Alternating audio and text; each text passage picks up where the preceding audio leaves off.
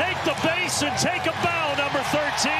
Really stopping the game. Can, to can, we highlight get, can we get the can we get the can we get the base after the game? I mean, this is this is pretty absurd. I mean, it, it's just a hell of an accomplishment. Totally, but you But- can't stop the but game and you're run a gonna- you're- highlight montage. I thought 5 5 in the 10th wasn't the best time to celebrate the individual. We were in the middle of an important competition. These are the decisions.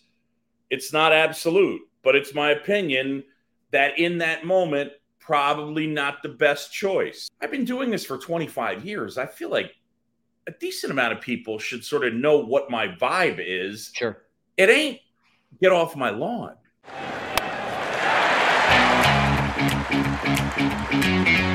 If you had the chance to have a beer with your favorite baseball player, what would you talk about? Would you ask the same tired questions like every reporter after the game? How did you feel? What was going through your mind? Yada, yada, yada. Probably not. It's time you hear the stories that these players have never told. This is the Setup Man Podcast, where we have conversations that every fan wants to hear and the stories that every player and coach deserve to share. Let's get started.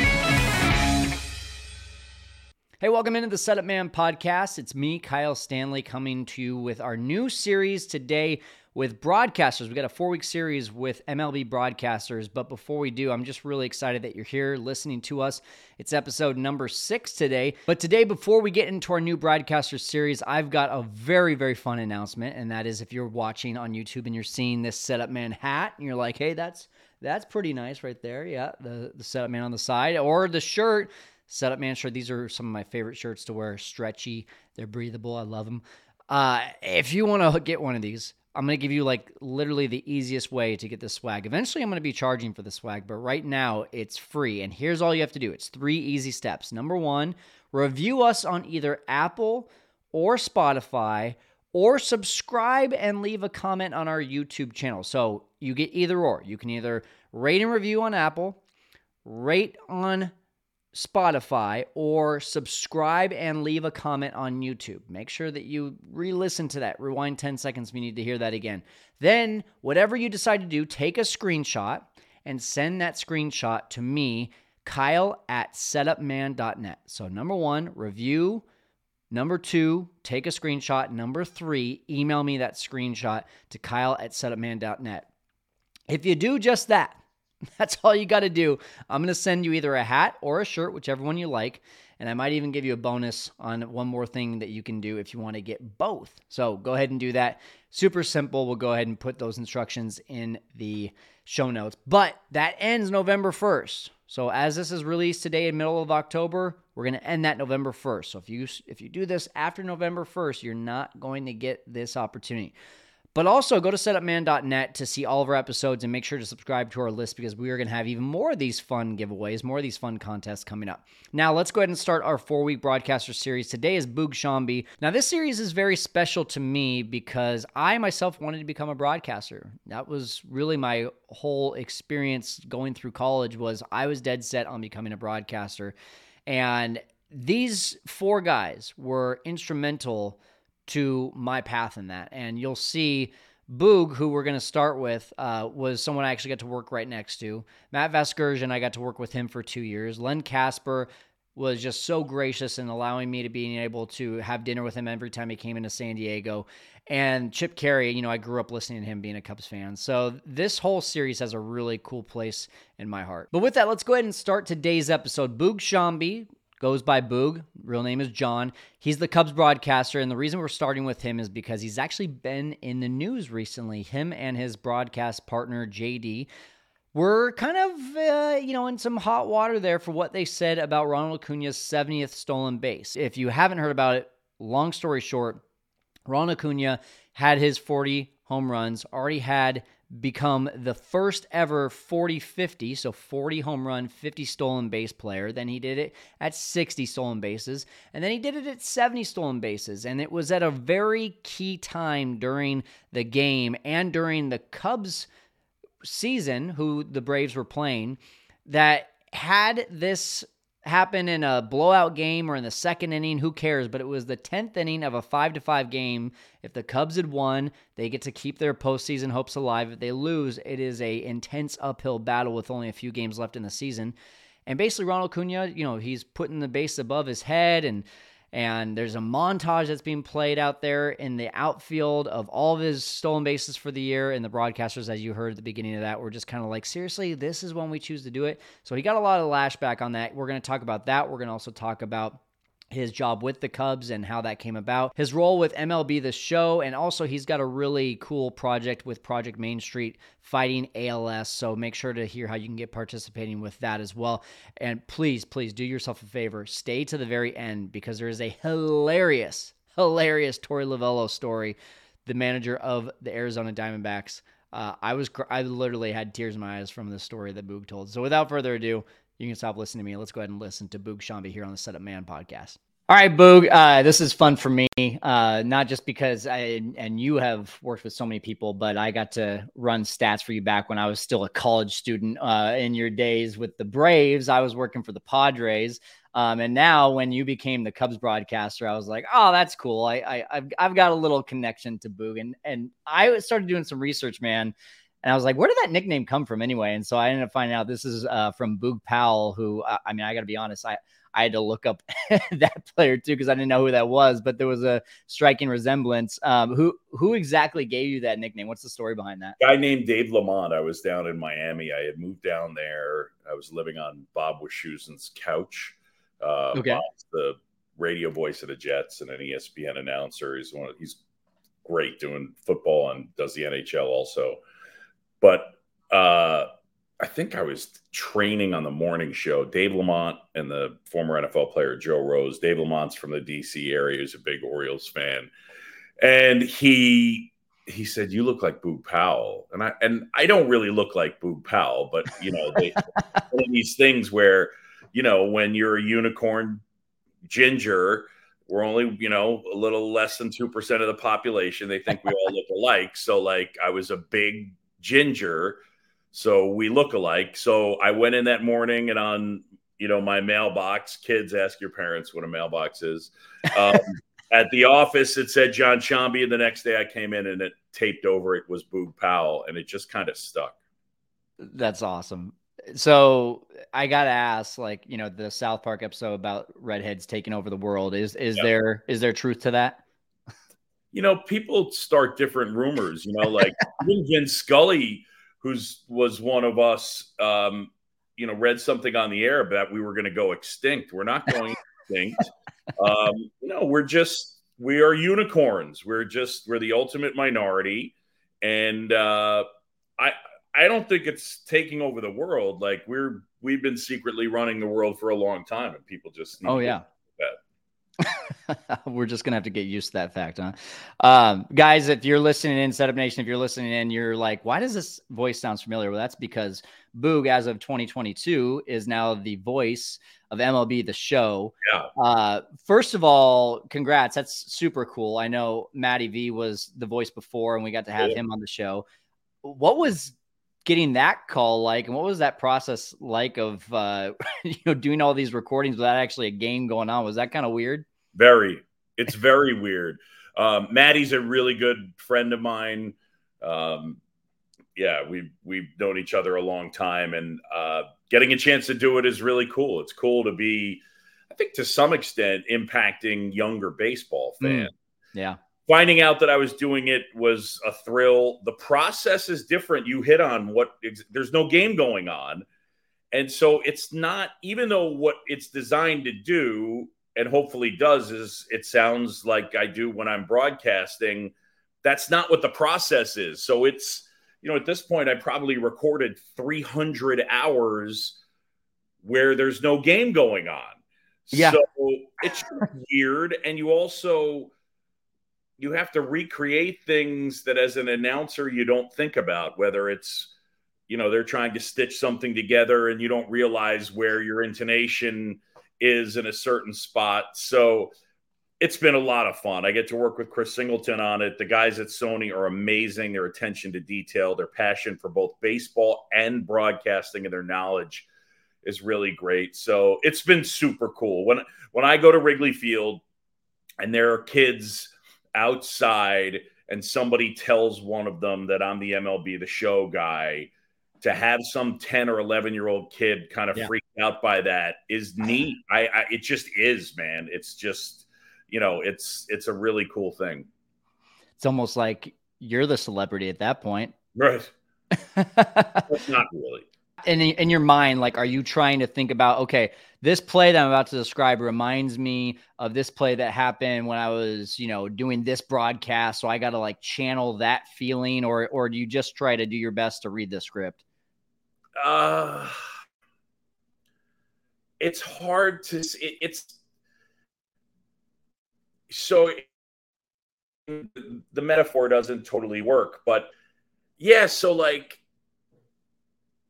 whereas i want to be and think of myself as like a michelin five star chef for the amount of stuff they need i've got to be a short order cook Yeah. so Hmm. At times I think about it, but it's one single line. You know what I mean? Right. So, um, yeah, at times I think about it. Were there any Um, lines they put in front of you where you were like, "This is weird or random," or, or was all of Yeah. stuff that you'd said? Oh, and I still every once in a while I'll still say, "Yeah, I'm not saying that," or I wouldn't say that. And they're like, "You got it." can you can you give me one line that you're just like I refuse, or do you remember? don't have one off the top of my head. Okay. If you think of one sometime randomly in this interview, you just let me know. Uh, all right. So, Boog, you were with the Marlins for about seven years from 97 to 2004, then Braves for a few years. And then you actually went national for a while. Um, what was what was the the reason for you at that point in 2009 when you were like, ah, I, I feel like the calling is now to go do national games, and then you even did a little bit of uh, college basketball as well. So what what was part of that decision for you? I think it was multiple things. One was uh, one was you know from a national standpoint to be the national voice and the hope that eventually I would call the World Series nationally Mm. in some form. This year, you know, 13 years later, I'm getting my chance. So I get to call the World Series nationally on the radio this year for the first time. So that's, oh, that's great. so that was part of it. Um, I think the other thing would be personally at that time, I was in a place where I had just gone so many different places to chase, you know, trying to climb and get better. I wanted to go home. I wanted to go back to New Mhm. York. And so working nationally allowed me to live wherever I wanted to live. And I wanted to go back home. So awesome. that was one of the things that kind of fueled it. I loved my time it, both in Miami and Atlanta. Um, you know, I saw two teams win the World Series with the Yeah. Marlins. I have two World Series rings. So, but I, I just, yeah, I wanted to get home, and my experience at ESPN helped me a ton. That's great. So then on the flip side, 2021, uh, the Cubs job opens up from your friend Len Kasper leaving. Um, what did they approach you? Did you approach them? What they was the approached me. Okay. they approached me and i and i can't say like initially it wasn't really on it's funny because i had inside information from len that he was going to do this probably a year ahead of time Oh wow.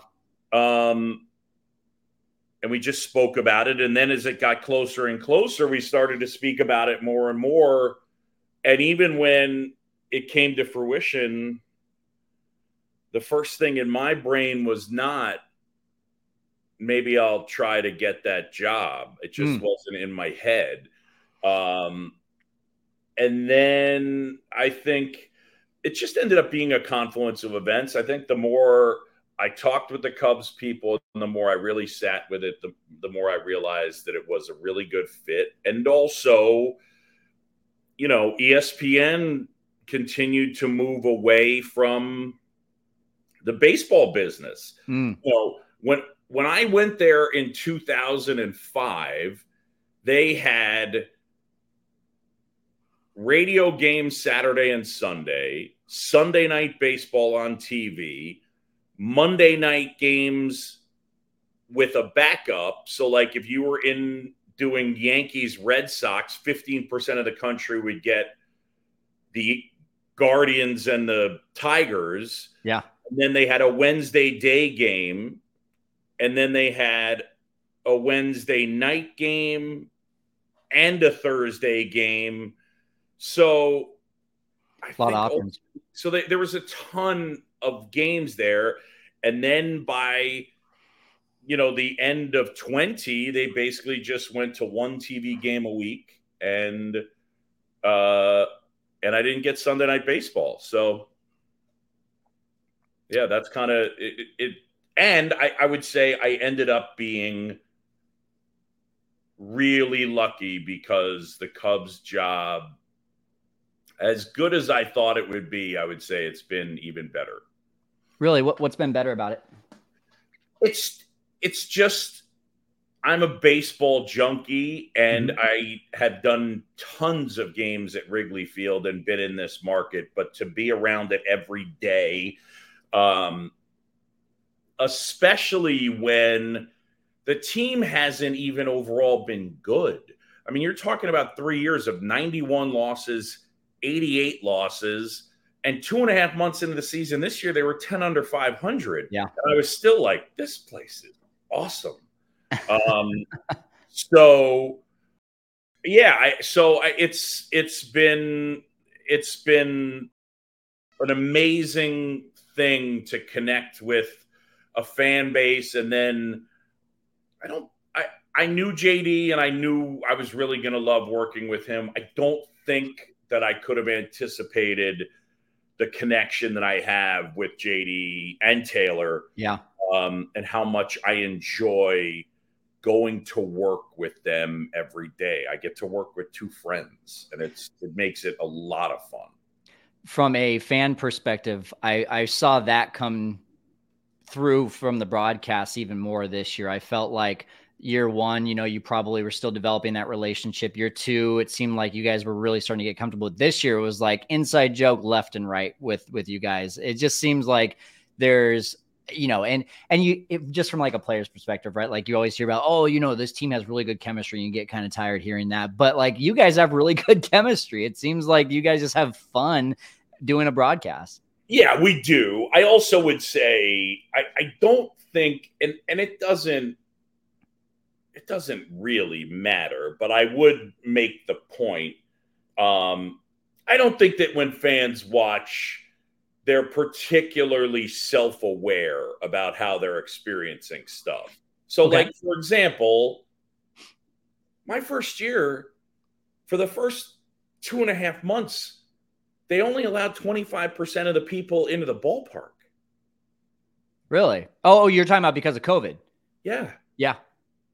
And you're like, oh yeah, that's right. I forgot. Yeah, I forgot about that. so, and then and for the first half of the year, we didn't travel. We called the games off a monitor. Yeah, that's tough. And then they traded away your three favorite players from the yep. team that won the World Series, and you watched them lose 91 games. Yeah, That's year rough. one. And then year two, with a team that was really nondescript, you watch them lose 88 games. And I'm the guy giving you the bad news. Yeah. So like it, it's just this, pro- and, and like it's been fun even despite those things. But it's just this progression. It hasn't been normal to begin, and it certainly hasn't been what fans uh, were hoping for or anticipating, given what 15 through 20 played out like when they made the playoffs every year but one. So it's just different. And then I get to work with people who real like both JD and Taylor really love it every day, and you've got to love it.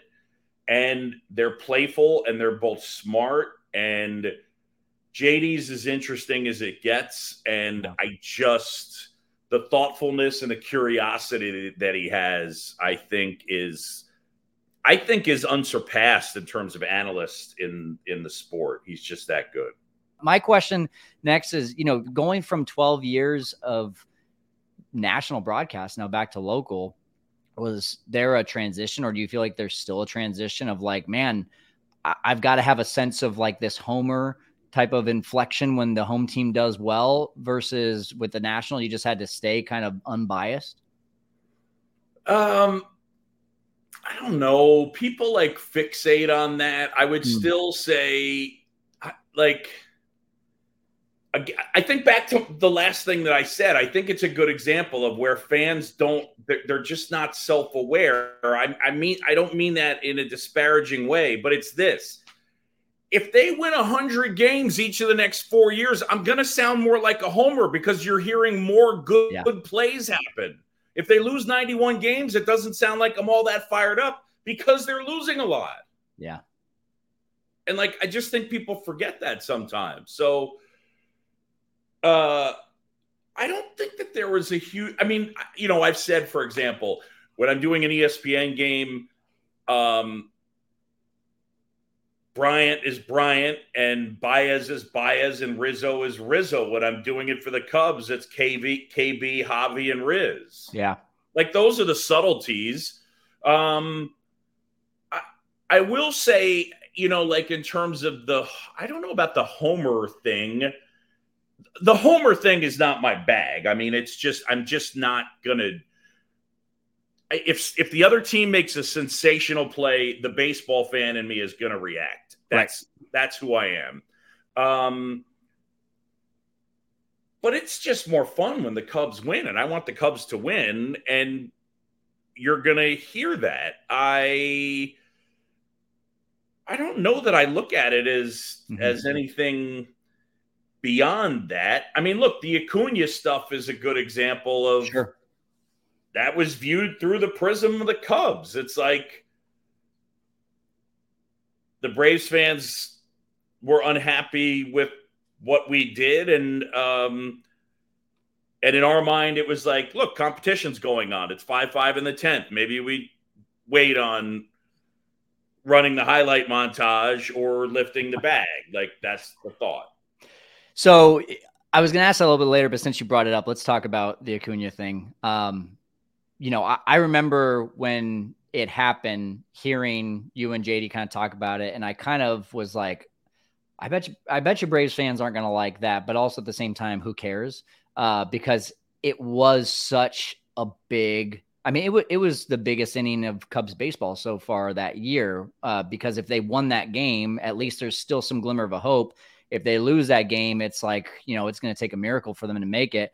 And here we go. You know, he gets steal number 70, which, by the way, just breaks his own record. Right? And we're doing a montage. And I saw a lot of Braves fans respond with on Twitter, like, well, you know, when he broke the record, he was on the road. And I was like, okay, I, I can give you that. But also, like, he's stolen other bags on at home since then. It had to be number 70. That was just so amazing. It's fun with round numbers, is what it is. Yeah, well, and, and I even thought about this. I was like, well, what about McGwire? Like when he hit 70, and in my mind, I was like, you know, he hit 62 and everyone went crazy. And then 63 through 70 in my mind, I was like, yeah, it was just another home run. Then I did watch the replay and I saw that 70, they did make a little bit more of a big deal. It was the last about of the season, Yes. but it was also in a meaningless game where this one, like you mentioned, it had huge implications. So do you Like, look? guys have stolen 70 bases, but Yeah. like this is where it gets a little silly. It's like no one had hit 70 homers before. So, but when and people have stolen 70 bases before, they just hadn't done it while With also 40 hitting home 41 homers. Yeah. Like he's amazing. It's awesome. I I just it, I think the other part again in the this age of social media uh is just my mic's open. Yeah, They pay me to tell you what I think. And JD too. I thought five five in the tenth wasn't the best time to celebrate the individual. We were in the middle of an important competition. These are the decisions. It's not absolute, but it's my opinion that in that moment, probably not the best choice. I said if it was seven nothing in the fifth and they want to stop the game for a highlight montage, I'm in. Um, and then the other part that's just really funny, and it's the way social media works, is Mhm. that I don't really give a crap. Like, and I'm not, so okay, well, I'll do the ego part of it. Like I've been doing this for 25 years. I feel like a decent amount of people should sort of know what my vibe is. Sure. It ain't get off my lawn. Yeah. and JD's not that guy either. Yeah. So I guess my first thought was, all right, let's give us a little bit of the benefit of the doubt here because we're not the fun haters by a long shot. And then and then the other one was just sort of like it's just what people do now when you clip a 30 second cut and people are like, man, they were butt hurt. They were angry. God, they got so upset. Like nobody else gets a say on how that moment made me feel. Yeah. I'm the only one that is entitled to say with a what perspective on how John Sciambi felt. Yeah. And I'm here to tell you, I thought they probably shouldn't have run the highlight montage. But did I wake up the next morning like bothered by that? Oh my God, no. Good. I, like I don't care. I mean, I, I will tell you this: I'm going to do. I'm going to go do the Braves Phillies for radio, and I'm going to go to the workout tomorrow. And if I can, like, like, so, like, we'll put that. You can break this news. If I can, I'm going to get Acuna to pose for a picture with me holding the bases and I'm going to point at him and I'm going to send it out on social media to troll all the Braves fans. Let's go. I don't I care. It. Like I don't yeah. like it's just weird. And and the other thing is again from the self-awareness standpoint, I'm coming at it from a Cubs perspective. From the Braves perspective, they don't care if the Cubs make the playoffs. They care because Ronald had the moment and that's all they care about. But like if it had been flipped, um, yeah, if it had been flipped, uh, they would be upset. And then I, in a very snarky way, but I'll I'll stand with uh, the Cubs fan base on this one. They were like, uh, I did an interview with AJ Pierzynski, and I said, and he asked me, you know, okay, so let's say it's Bellinger. I was like, okay, but we're Wrigley Field and we don't put make noise on the Jumbotron yeah. or get loud on the Jumbotron. We just know to do it. Do that. Yeah. So I'm going to go ahead and say we wouldn't have stopped the game in the 10th inning 5 5 to run a highlight montage. That's my thought. Probably would have done it the next day. That's correct. Or, or right after the and game. Whatever. Yeah. like, uh, it, we're, we're like, that kid is so good. He's such a great player, Acuna. He's so great. He's so much fun to watch. He's so talented. Um, I think he'll win the MVP. I don't have a passionate. I think at this point, I think it's really tight between he and Mookie. There are a lot of advanced metrics. If you go to, you know, wins above replacement and look at the value that Mookie delivers because of the positional versatility and especially the positional versatility that he delivers, being right, second, and short, which is incredible. Um, and he's a superior defender, but I, like, I think Acuna is the MVP, and I think he'll win, and I'm good with that. And... Yeah, I I agree. I think Acuna is the guy. I I do wonder. I've tried to put myself in the shoes a lot like what AJ Pierzynski said. Well, what if it was Bellinger? Um, but I think that's what sports is, right? Like Yes, it is. That's right. Yeah. You you get you get to have a strong opinion about something that the other side is just not going to agree with. But at the end yeah, of the, the day, only thing is, is you don't like. I, I, think the only thing that gets a little annoying, and again, there's not a, a, ton of. I was having a conversation with it, but like, I understand my job is to communicate, and but I I'm not having a personal conversation with every person. Mm-hmm. So it's like I was talking with someone about um, Sean McDonough's line in Tampa and him saying, you know, the group here at Wrigley see, or uh, at Tropicana Field seems uh, upset. He said, you know, it's it's a small gathering. I, I don't feel like I can call it a crowd. I'm calling it a group. Like I had somebody say that they took it as like he thinks it's beneath him. And that's what like I understand we're communicating, but like I was explaining to the per like Sean is not saying it's beneath him. He did Yeah. not say it. He he went for the joke. And so in the same way, yes, it is what fans are allowed to do and they're going to have strong opinions. But in the end, if we're going to get into an argument about whether you think I was upset, I get to say, no, I wasn't really that upset. I thought they shouldn't have done it, but hmm. I'm fine, moving on. And you're wrong. Stop. That's it. Yeah. That's it. You're entitled to your feelings, and no one gets to tell you Well, how to say what they are. You don't Yeah. get to say what they are. exactly. That's Exactly. all. So I just think every once in a while we hear things from broadcasters and we think um, that they're saying something that they may not be saying. You just got to remember, yeah, the only person that knows the intent that understand is the communicator. So, I mean, we could sit there and you know yell the noise and that type of thing, but just circle back and remember, like, I mean, that whole thing I think is hilarious. Yeah. Like just the amount of stuff it's and and I've been off of Twitter and it still like got back to me because I was doing research and I just ran into it that Yeah. people were, were buzzing on it. And then I had friends and people sending me the the stuff. So So you were a broadcaster starting in the in the 90s and early 2000s. So if if this happened then, do you think you ever get this kind of lashback? no. Yeah. No. Is is that something that you know you, you're one of the more active broadcasters I see on Twitter. Um, some of like I talked to Chip Caray and he's like, I won't touch it. I don't. I don't want to subject myself to that. Does opening yourself up to that world impact just your your mental health going into a game of like? But No. I mean, you you said you don't care, don't- but still, you know, I don't think I'm that active person. okay.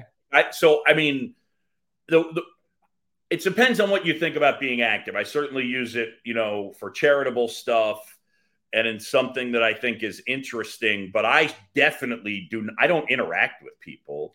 Like Yeah. I'm not getting into a conversation with people on Twitter. I don't do that. I don't Right. like. I don't. I'm not getting. I'm not doing. I think Acuna is the MVP, and here's why, and then going back and forth with people. Like I do not have those conversations on. You're not you're not Buster Olney on Twitter. No, well, I, I don't. I mean, so I, I use it to receive information, and I like to play. Like I, that's the other thing I'll do is I like just sort of dropping something in there and playing, but I'm not directly activating. The only thing that here's the only, and now the only time if you want to push my button on Twitter, it only it happens probably. I'm going to say it happens 10 or 15 times a year. Okay. And it's the epitome of what social media is. The psychology of this, if you just like sat and just like kept what I'm about to tell you, if you just really breathe it in, it's the epitome of of what the psychology of Twitter especially is is this. 10 to 15 times a year, and this is the one that I can't help to respond to. I will have someone tweet at me, scolding me, correcting me, Yeah. urging me to do my homework, correcting me for a mistake that I made on the air. I a game that I am not doing. But so, eh, like, the amount of times, like, that people will, it probably happens 10 or 12 times, something Yeah. like that, but they'll tech, they'll tweet at me to correct me for something that I said that was wrong on a game I'm not doing. Yeah. And then, eh, so it's like, okay, so you're tweeting and then doing the thing that you're complaining that I'm doing because you didn't check to see that I'm not actually doing the game. yeah. And that's the one I'll tweet back and I'll say, I accept your apology. That's usually how I started. Uh, now, can you imagine going live and trying to do the immaculate grid and people just bashing you on how could you think that that person played for both the Brewers and the Royals? That's amazing. I would, Yeah. you I need to start doing that. you should, you should. Uh, you're bi- you're big shoes guy and and socks guy too. I see you dropping that on on Twitter. Yeah, I'll I, every once in a while we'll we'll throw. It's it's a random. I don't know how I became this person. I mean, part of it is you know I'm single. I don't have kids. I would say during COVID it kind of exploded because I was bored. Um, and then the other component is I'm six one, and I have size 15 feet. I, I'm cow. still waiting to hit my growth spurt and play in the NBA. And I so I can't just find a pair of sneakers and be like, I like those, I'm getting those. So it's a little bit of a scavenger hunt. Okay. So that's part of how my shoe game got cultivated. That's good. I like it. Uh, random question here. You posted a photo with John Mulaney on Twitter too. I'm a big John Mulaney fan. And that got me thinking, like, who who's been like the seventh inning stretch singer so far that you've been like, all right, that was either my favorite performance or favorite person to meet? Because I feel like that's a really unique, fun tradition with the Cubs for sure. Um, John Mulaney's version was one of the best. He's got such a good voice. That was so random. Great. Um, I love John Mulaney. Um, I, you know, like the, the Chicago guys, it, you know, certainly cool. Bob Odenkirk, Yeah. Jeff Garlin, Vince Vaughn. Um, I'm trying to think if there's one that's really uh like Candace Parker was cool to me. I think she's a Okay. badass. Um Cool. I don't know that there was that there was one I like Roy Wood Jr. a lot, so it was neat to Okay. watch him just for you know, like having watched him on the Daily Show. Um Coach Beard from uh Ted Lasso. Oh yeah, that was fun. He's a lot more of a talker in person than he is on Oh the my show. god. Yeah. So I, Uh, I I don't have I don't have like one. okay. I don't have one. I would just say I think there's just still I don't know, man. Like I didn't grow up a Cub fan, but there's still a I, I knew Andre Dawson from my time with the Marlins because he, Cool. he finished up with the Marlins and he worked as an executive there. So I got to know him and he was always really great to me. Awesome. Um, and and Hawks, my childhood, right? Like my favorite player was Mike Schmidt as a kid. Um, you know, so Hawks right in that in that same prime. And so like there's still when Ryne Sandberg comes into the booth, when I was doing a game, I don't remember what it was, but like yeah, I was I was doing a game and all of a sudden somebody hit me like in the back of the back of my shoulder with a piece of paper. And I turn around and it's Andre Dawson like giggling. How And fun. I'm just like, there's a Hall of Famer like messing with like it's there's still a part of it that's when I see Ryno, when I see Hawk, like 12 year old me, yeah. I mean, heck, I had we had a rain delay uh, with the Cubs in New York, and um, it's where you know Taylor is just this ball of energy, and but she's so young, so you know I remember the '86 Mets, man. Like Keith Hernandez and Ron Darling were badasses, and you know every girl was in love with them, and so like during the rain delay, we're sitting there. Um, talking with Darling and Gary Cohen and and Keith Hernandez, and at a certain and just laughing and watching games, and Keith showing pictures of his cat Hadji, and we're snorting, laughing. And there's a part of me that's sitting there going, "Oh my God, 16 year old me would be losing his mind." right Oh, now." for sure. so it's That's cool, cool, man. That's really cool. Well, I want to talk about something that is near and dear to your heart, Project Main Street. Um, you know, I've I've heard you talk about it a lot on broadcasts. I've done some research as well, and I know that a lot of this came from you and your friendship with uh, Tim Sheehy. Yep. Um, can you talk about just that friendship and what what really about that friendship got you to say, okay, you know, I, I want to fight against ALS for people like this? Well, so I mean, Tim is somebody I met when I moved to New York. We were both, I was seven, he was eight. Uh, so we grew up together. We grew up in the same neighborhood. And fast forward 2005, he was diagnosed with ALS. You know, my childhood friends still are my childhood friends, that group of guys. So, um, it really started, at least in part, because Tim and Katie were having such a hard time financially as his condition worsened. Hmm. So we decided we were going to have a charity event. Now, Tim played soccer at the University of South Carolina, and one of the guys on that University of South Carolina soccer team ended up as his roommate was also um, in Hootie and the Blowfish. Nice. So we had Hootie and the Blowfish play an event, raised a ton of money. We took a good chunk of it and gave it to Tim and Katie. But then with the other part, and this, you know, Tim was alive, so he still, um, you know, he was a participant in it and and helped form the charter for the charity. But we made Project Main Street to help people like Tim and Katie going forward. So that was how it started. So he was the one that came up with the name. We grew up in a place in New York City called Roosevelt Island. It has one street. It's called it's called Main Street. So we called the Project Main Street to rep where we all grew up. And you know, that was kind of it. I don't I think you know, most of the money goes to research. Mm-hmm. So we're a small arm, but every dollar in goes back out. Um, Yeah.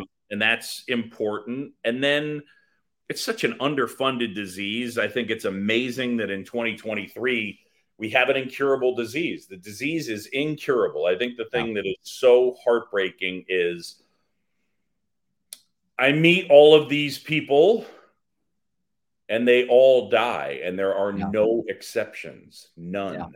and that part is really challenging. I think the part of being involved and then the platform of being a broadcaster that I didn't realize is that you can impact them or we do impact them with more than just money because what ends up happening is when you lose your ability to communicate and to be mobile, which are the Yeah. two main things, you know, the I think the two most devastating things about it. Lose the ability to communicate and be mobile. Think about that. Your world gets so small. Yeah. And so you can't get out into the world. When you get out into the world, you can't speak.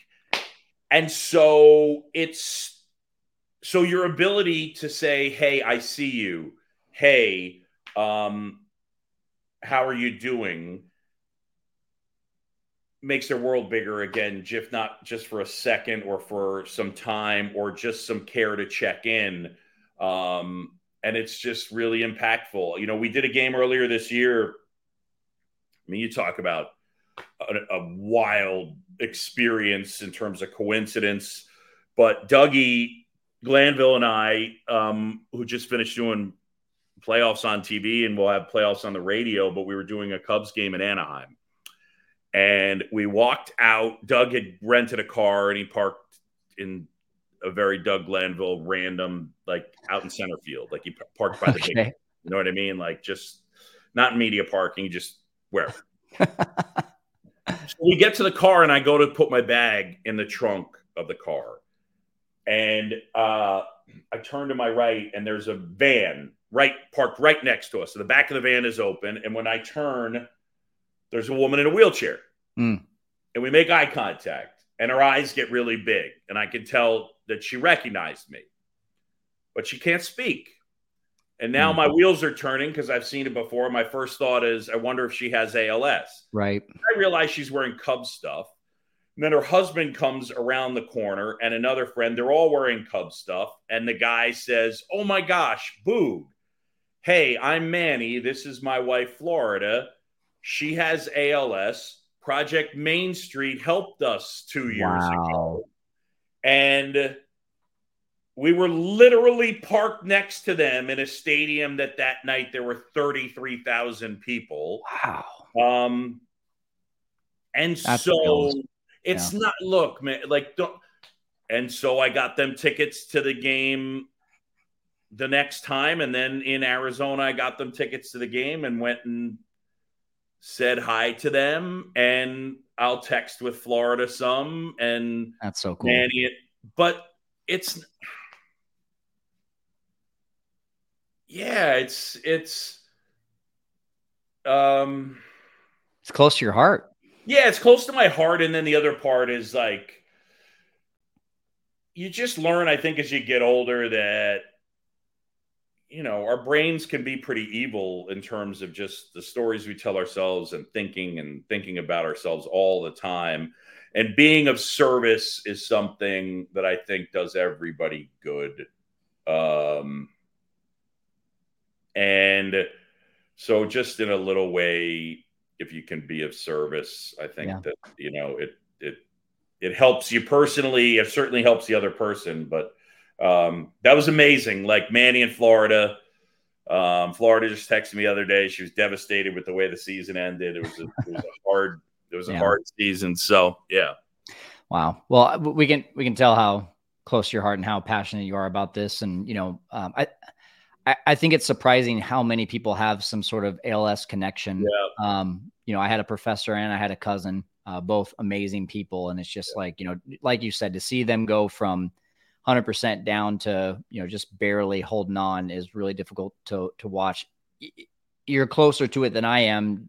Is there any progress, any hope for? I sort mean, of? I don't know how it's I mean, how am I supposed to be the one to frame that? I mean, yes, they have Yeah. you know, it's like Chris Snow, who just passed away. He's an assistant general manager with the Calgary Flames. I mean, I literally saw him at the All Star game with his wife, with Steve Gleason, with Sarah Langs. Uh, Gleason and Langs, who both have ALS. And like, if you had told me at the All Star game that Chris was going to die in September, I would have been like, yeah, I don't think so.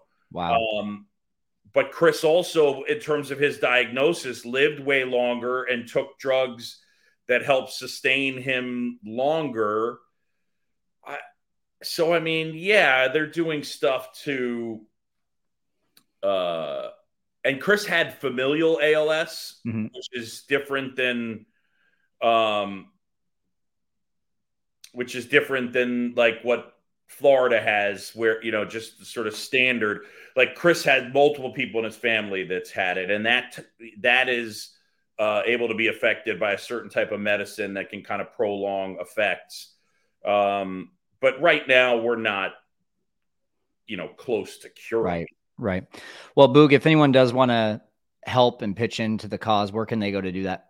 Yeah, I mean, look, the you know, if you're looking to do, you know, research-based donations, the folks at Mass General do an amazing job. Our charity helps people living with the disease. So if you donate a dollar, it will go to someone with the disease. Projectmainstreet.org. It's M A N M A I N S T dot org. Okay. Um, and there's and you can buy there. We got cool T-shirts and that type of thing. So Okay. We'll drop that in the show notes, guys. So if you do want to help, go ahead and go down to the show notes. Uh, but for now, it's time for our rapid fire segment, Boog. We got our 27th out. You ready to rock? yes, All right, let's do this. Number one, uh, name one of your pregame rituals.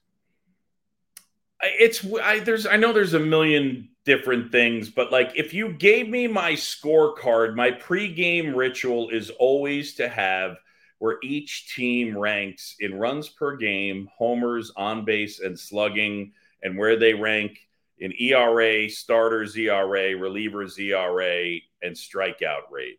That's Cool. like my thing. It's just sort of how I begin. My prep is blank, and the first thing that I will do is write in where do the Cubs rank in this? Where do the Brewers rank in this? Cool. I like it. You like to be prepared. Favorite player of all time. Mike Schmidt, not close. Nice. Favorite player now. I I I don't know that I can do it. I mean, I Who's the first maybe two or three that come to mind?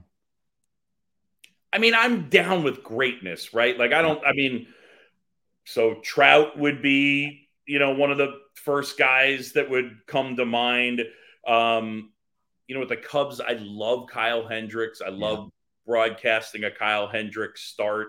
Um, you know, Cubs fans probably probably disliked it, but like I love Joey Votto. I love how smart Joey Votto is. I love his career. Yeah. Um, he's interesting. I just the great stuff on the field. You know, watching Belly this year was awesome. Watching fun. Dansby Swanson play defense was amazing. Um, I know I, I don't I don't I don't have a favorite player today the way Mike Schmidt was my favorite. Okay. player. Cool. How about favorite player, present or past? Or sorry, favorite coach, present or past to interview? I know this is supposed to be a lightning round, but I, I'll I'll use it to say like non-Cub category because Rossy's my dude. Yeah. I'll go Torey Lovullo. Um, Okay. And my Torey Lovullo three, like I've known him a long time. I have a good relationship with him. Um, my good Torey Lovullo story that I didn't get in during the broadcast was I used to do walk and talks with a player or a coach on ESPN called 90 Feet. And Okay. for an Arizona Angels series, the producer texts me, What are you thinking about for 90 feet? And I texted him back, I'm thinking about Torey Lovullo. um, and I waited for him to text me back, and he never texted me back. And so I said, I'll just set up the interview. And I go to text Torey, and then I realized that what I had actually done is at 11 something at night, I had sent Torey Lovullo a text that simply said, I'm thinking about Torey Lovullo. Oh no. I looked at the phone and I was like, no. And then I had to text him and say, Torey, I'm really sorry for that weird text. And then when we did the walk and talk, the last question I asked him was, What's the creepiest text you've gotten in the last six months? And he just looked at me and he goes, You know. Uh, oh my he- gosh. he's one he's wonderful. He's great. Oh, that's that's got to be one of the most heartbreaking and awkward wrong texts that I've heard in a long time. I've told That's the awesome. story a million times. So like uh I you know, so like randomly during the broadcast yesterday, Sean Doolittle, who just retired, Yeah. had heard me tell the story, I guess, because he sends me a text that's saying, I'm thinking of Torey Lovullo. He might be going to the division series. I was like, yeah. Uh, that's gonna stick with you for a long time. That's awesome. Uh, favorite broadcaster of all time. I think it's got to be Vin. Yeah. I, you know, like it'd be Vin or Jon Miller, but just Vin. Hmm. There's just, I don't even think I realized I wanted to do it, but I just could remember listening to Vin. I remember as a kid, I remember in 86, the Buckner play, which I think is one of the most brilliant calls you know, like little roller up along first, and he's trailing the play, and then it gets between Buckner's legs, and in real time, he says, behind the bag, because now the Yeah. ball's, and he says, it gets through Buckner. Here comes Knight, and the Mets win it. It just, yeah, it's just, I love him. He's, yeah, I, he's radio or TV, it doesn't matter. I think he's, I think he's one of the best broadcasters, sports, non-sports, whatever. He's he's a poet. He's a poet. love it. I love it. Favorite non-home stadium to visit. So I'm gonna rule out Wrigley and Fenway, and I'll say mm-hmm. San Francisco. I love it. Three hours away from us, we go all the time. What person or thing helped you grow your love for baseball growing up? Um, man, uh, it's hard. I, I I just my family, like Hmm. my dad did, but my mom did too. My mom loves it. My the you know, I was six years old. My grandparents were leaving to go on a cruise. They explained to me what a cruise was, and I sat there and listened to them. They're like, you know, you go out on a boat and it's big, and you gamble and you eat and blah blah blah. And the Yeah. only thing I asked was, "How do you get the box scores?" And they said, don't." And I said, "Well, I'm never going on a cruise. I'm out. I'm out." And I've never been on a cruise, by the way, although that's not why. Oh, that's awesome. Uh, if a movie was going to be made about you today, Boog, who would you like to play your character? I don't know. I mean, like Chris Farley and John Candy have both passed, right? So Yeah. I get a little Seth Rogen if I'm slimmed down. Some. Okay. Um, when I'm the voice too. down, I actually got. I, I've in the past I've gotten a little Jason Bateman to me. Oh, Um, okay. Um, I don't. I don't know. That I, th- those are candidates. How's that? I, I like I like those candidates. Um, I asked this question to Len Kasper. I'm going to ask it to you too. Your favorite Jack McKeon story? I love that response Um, already. oh man. Uh I know that's a curveball. I didn't prep you for that one. no, but it's it. There there's so many good ones. I mean, calling down to the bullpen and saying get the lefty up and saying, well, do you want Almanza or do you want Alvarez? And him being is it Al- Alvarez? I think so. And and him being like, I don't know, I don't care, just get one of them up. Just get a lefty up. He, I mean, there Oh. was a oh. there was a million like that. I mean, he pinch ran Mike Mordecai for Mike Lowell two different times, and both times Morty wouldn't score. Lowell was having this monster year, and then he'd hit a pinch, and then he would hit a homer in his first at bat to walk it off. Um, that happened twice, and I went up to Jack and I said, "You know, after Juan Pierre." and Luis Castillo that Andy Fox is our third fastest guy, right? And Jack said he is. oh gosh, that's awesome. Okay, great job on the lightning round. Final pitch question. Uh, you and JD, one of my favorite things you talk about is egregious calls by the umpires. Um, are you in favor of robots for the strike zone in the future? No, I am No. in favor of the challenge system. I want to keep Cool. the humanity, and we'll do the challenge system. Because I think that there's some unintended consequences that would come with robot umpires, and it would really change the game. And I think that having the ability to challenge while still keeping the humans in it is the better way. I heard Joe Maddon the other day talk about like what else is there going to be left to argue? I want more reasons to argue if I'm a I manager. don't agree with that part. I think Okay. that's, I mean, I don't agree with that part. Like, I don't, you know, on the one hand, you can sit there and we can look back and some of those are funny, but at a certain point, I mean, you, like, they're funny, but you watch some of these arguments and it's, I find myself feeling embarrassed for everybody. Yeah. Kind of like, what, what are we doing? Yeah. It's like in this sport, we for years you were allowed to do it and go out there and behave like a buffoon. Um, I don't need the game to be delayed to watch two adult men yell at each other. Like I'm I'm good on that one. uh Boog, I love it. You're awesome. You're raw. You're who you are. And uh, this has been a real fun interview. So thank you so much for jumping on and being a part of the Setup Man podcast. I appreciate you. You got it, Kyle. Thanks, man. Did anyone else laugh as hard as I did with that story with Torey Lovullo? Like that was that's probably my favorite story so far that's been on the Setup Man podcast. Let me know what you thought of this episode. Either review us or go ahead and leave a comment on the YouTube channel. Once again, three steps: review or subscribe on YouTube or Apple Podcasts or Spotify. Send a screenshot of that to me at Kyle at setupman.net and I'll go ahead and send you a hat or a shirt of your liking. That only goes till November 1st. Make sure to go ahead and do that before November 1st. Now, next week is week number two of our broadcaster series, Matt Vasgersian. I actually worked with Matt for two years with the Padres. I can tell you what, he is a very intelligent human being, one of the true students of the game as well. I remember sitting down with him and he told me if you want to become a broadcaster, and here's exactly what you need to do. And if you feel like there are gaps in your experience or gaps in your knowledge of baseball, go read a book about it. And you can just tell how much this guy studies the game.